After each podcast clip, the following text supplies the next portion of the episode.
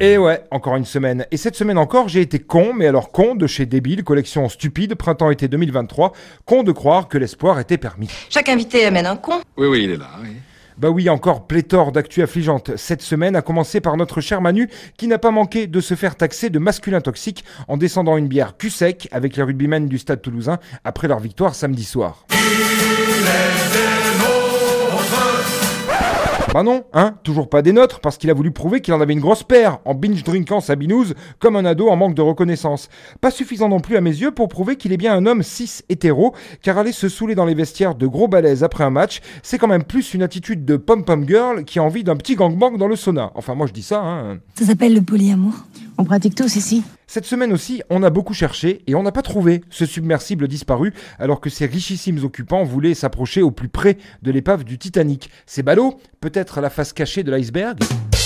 Plus sérieusement, vous savez que je ne souhaite ici que la mort de quelques-uns, hein, comme Michel Sardou ou Jean-Marie Le Pen. Mais alors ces gens morts dans le sous-marin, intoxiqués avec leur propre flatulence, dont on ne sait pas encore au moment où j'écris cette bafouille si le plus jeune a volontairement supprimé les autres pour avoir un peu plus d'oxygène, en tout cas moi euh, c'est ce que j'aurais fait, eh bien ces gens-là, prêts à payer 250 000 balles pour aller explorer une épave sur des écrans, eh bien je n'en ai absolument rien à branler. Tout comme ceux qui vont se faire sauter en voulant aller dans l'espace dans les prochaines années pour des sommes encore plus folles.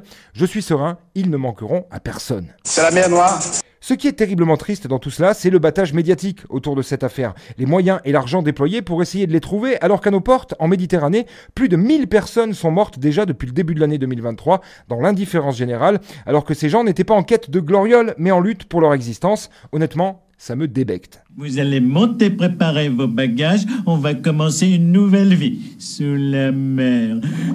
Cette semaine aussi, arguant qu'un mouvement ne peut se permettre d'user de violence, ce cher Gérald Merdanin a décidé de dissoudre la Bravem. Allô?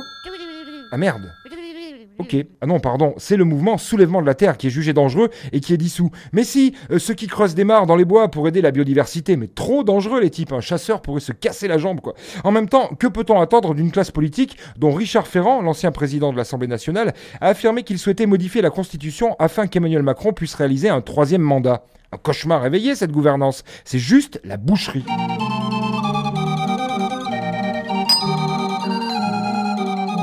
Bonjour ma petite dame. Alors, qu'est-ce que je vous mets Bonjour, je vais vous prendre deux steaks de respect.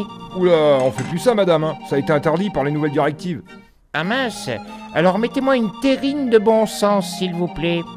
Ah, ça non plus, on n'a pas, ma petite dame. Je peux vous faire des côtelettes de foutage de gueule, elles sont en promo. Euh, non merci. Je prendrai plutôt quelques saucisses de bienveillance. Ah ben non, ça on fait pas non plus, hein. Personne en mange, ça nous restait sur les bras. Par contre, je peux vous faire quelques tranches de condescendance, on en a plein les frigos. Ah ben alors s'il n'y a plus que ça, oui, bon, d'accord. Je vous les fais bien larges, hein. Comme ça, vous en aurez pour plus longtemps. Allez, je vous laisse, je vais affréter un sous-marin pour le mouvement Renaissance en leur disant qu'il y a un juteux contrat à négocier avec l'Atlantide. Euh, bonne bourre, mes petits cons, mandant cousteau. Ils sont fameux, les bâtonnets dégueux du Capitaine Bigleux.